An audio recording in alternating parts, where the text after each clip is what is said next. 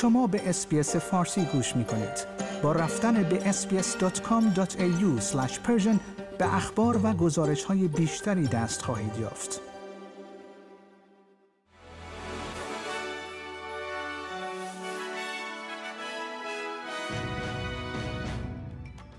درود بر شما شنوندگان عزیز نیو ساعت هستم و این پادکست خبری روز پنجشنبه دوم نوامبر است گروهی متشکل از 20 استرالیایی که یک شبه توانستند از طریق گذرگاه رفح از درگیری غزه فرار کنند از همه کسانی که به آنها کمک کردند تا این اتفاق رخ بدهد قدردانی کردند. یکی از اعضای این گروه وضعیت غزه را فاجعه بار توصیف کرده است.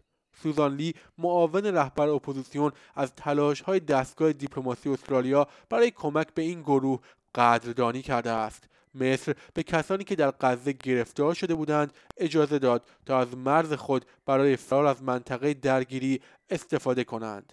خزاندار فدرال جیم چامرز می‌گوید استراتژی اقلیمی دولت بلند پروازن است هرچند منحصر به فرد استرالیا است. این کشور در تلاش است 82 درصد برق خود را به شکل تجدید پذیر تحویل دهد تا به هدف توافق پاریس خود مبنی بر انتشار خالص صفر تا سال 2050 دست یابد. کمیسیون اوراق بهادار و سرمایه گذاری استرالیا موسوم به ASIC استراتژی خود را در برخورد با کلاهبرداری های سرمایه گذاری آنلاین در استرالیا تشریح کرده است مردم این کشور تنها در سال گذشته بیش از یک میلیارد دلار از کلاهبرداری هایی که از طریق ایمیل، تماس های تلفنی یا پیام های متنی انجام شد پول از دست دادند. Kmart با وجود هشدارهای متعدد از سوی اداره ارتباطات و رسانه استرالیا قوانین مربوط به سپم را بیش از دویست هزار بار نقض کرده است. این فروشگاه استرالیایی به دلیل ارسال ایمیل های بازاریابی به افرادی که قبلا اشتراک خود را لغو کرده بودند یک ممیز میلیون دلار جریمه پرداخت کرده است. یک زن در چارچوب تحقیقات در مورد حادثه مشکوک مسمومیت با قارچ که منجر به کشته شدن سه نفر شد دستگیر شد. ارین پترسن 49 ساله پس از ساعت 8 صبح روز پنجشنبه توسط کارگاهان قطر در خانهاش در لئونکاتا دستگیر شد. انتظار می رود یک مرد در مربون اولین فردی باشد که بر اساس قانون جدید ویکتوریا که سلام و نمادهای نازی را غیرقانونی می کند متهم شود. کاراگاهان پس از ادعاهایی مبنی بر انجام ژست ممنوعه در خارج از دادگاه ملبورن در جمعه گذشته یعنی 27 اکتبر با این جوان 24 ساله صحبت کردند.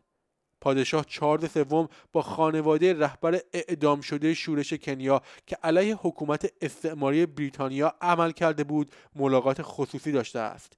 در اوایل هفته او بزرگترین اندوه و عمیقترین تأسف را برای خشونت دوران استعمار ابراز کرد.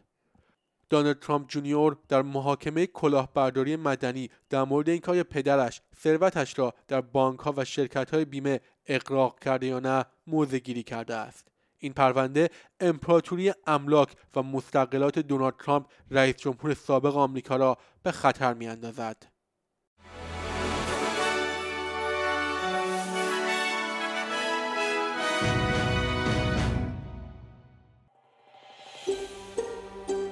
آیا می خواهید به مطالب بیشتری مانند این گزارش گوش کنید؟